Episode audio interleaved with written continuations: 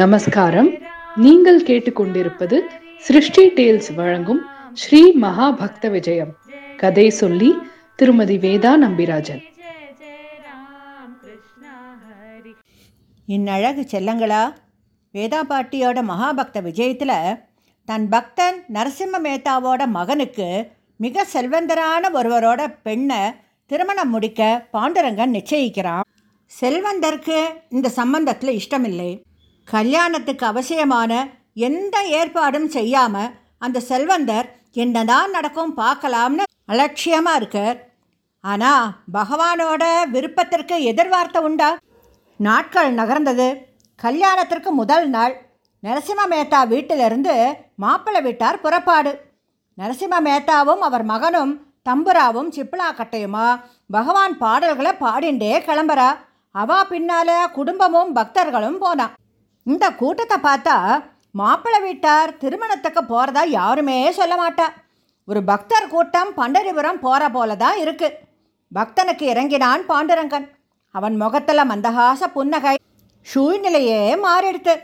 கிருஷ்ணர் சிவன் பிரம்மா மும்மூர்த்திகளும் தன் பத்தினிகளோட வணிகர்கள் போல வேடமிட்டா. தேவர்கள் அந்தனர்களாக மாறினா. திடீர்னு ஒரு பெரிய செல்வந்தர் கூட்டம் ஸ்ரீ நரசிம்ம மேத்தாவோட ஊர்வலத்தோடு சேர்ந்தது.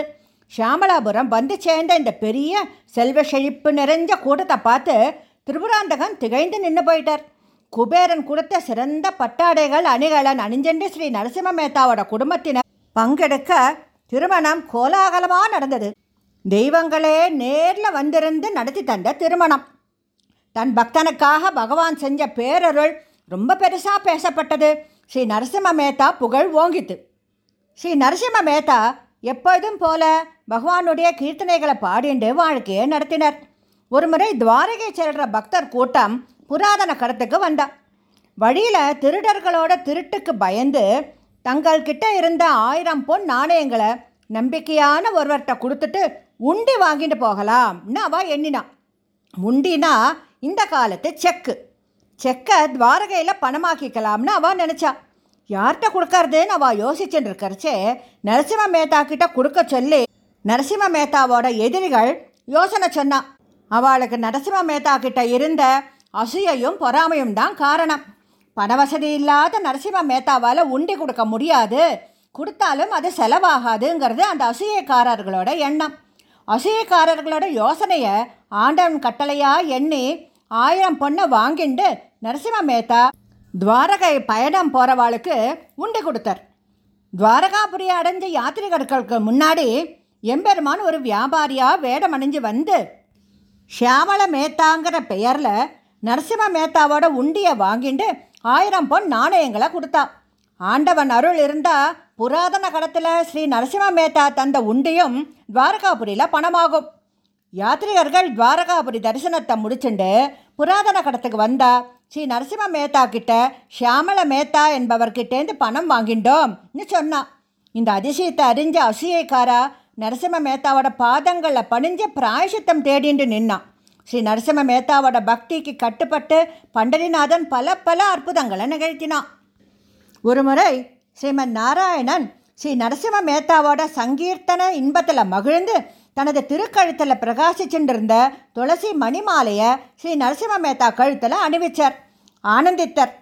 அந்த மணிமாலை ஸ்ரீ நரசிம்ம மேத்தா பூஜை செய்கிற சமயத்திலெல்லாம் ஜெகஜோதியாக பிரகாசிக்கும். மற்ற சமயங்களில் சாதாரண துளசி மாலையாக காட்சியளிக்கும். அதிலுள்ள பேரொளி யார் கண்ணுக்கும் தெரியாது. இந்த செய்தி நாடெங்கும் பரவித்து அரசன் செவிக்கும் எட்டித்து. அரசன் ஸ்ரீ நரசிம்ம மேத்தாவை பார்க்க வந்தான். நரசிம்ம மேத்தா பக்தர்களோட பக்தி பாடல்களை பாடிண்டு பஜனைங்கிற சமுத்திரத்தில் மூழ்கி இருந்தார். மன்னன் வந்ததும் வராததுமா நரசிம்ம மேத்தா கழுத்தில் பார்த்தா துளசிமணி மாலை பரிமளமும் பேரொளியும் பெற்று பிரகாசிக்கிறது. மன்னன் மதிமயங்கினான். அறம் வளர்க்க வேண்டியவன் தவறான செய்கையில் ஈடுபட்டான். பூஜைக்கு நடுவில் புகுந்து அடியவரே உமது கழுத்தில் பிரகாசிக்கிற துளசி மாலையை நான் எடுத்துக்க போகிறேன் உமனோட பக்திக்கு சக்தி இருந்தால் என் கையில் இருக்கிற இந்த மாலை மறுபடியும் உங்கள் கழுத்தில் வந்து அலங்கரிக்கிட்டம் பார்க்கலாம்.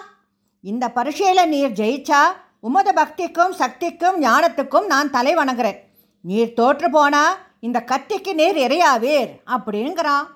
நீ நரசிம்ம மேத்தா கிட்டேருந்து எந்த பதிலும் எதிர்பார்க்காம அவர் கழுத்தில் இருந்த மாலையை பிடுங்கி எடுத்துட்டான்.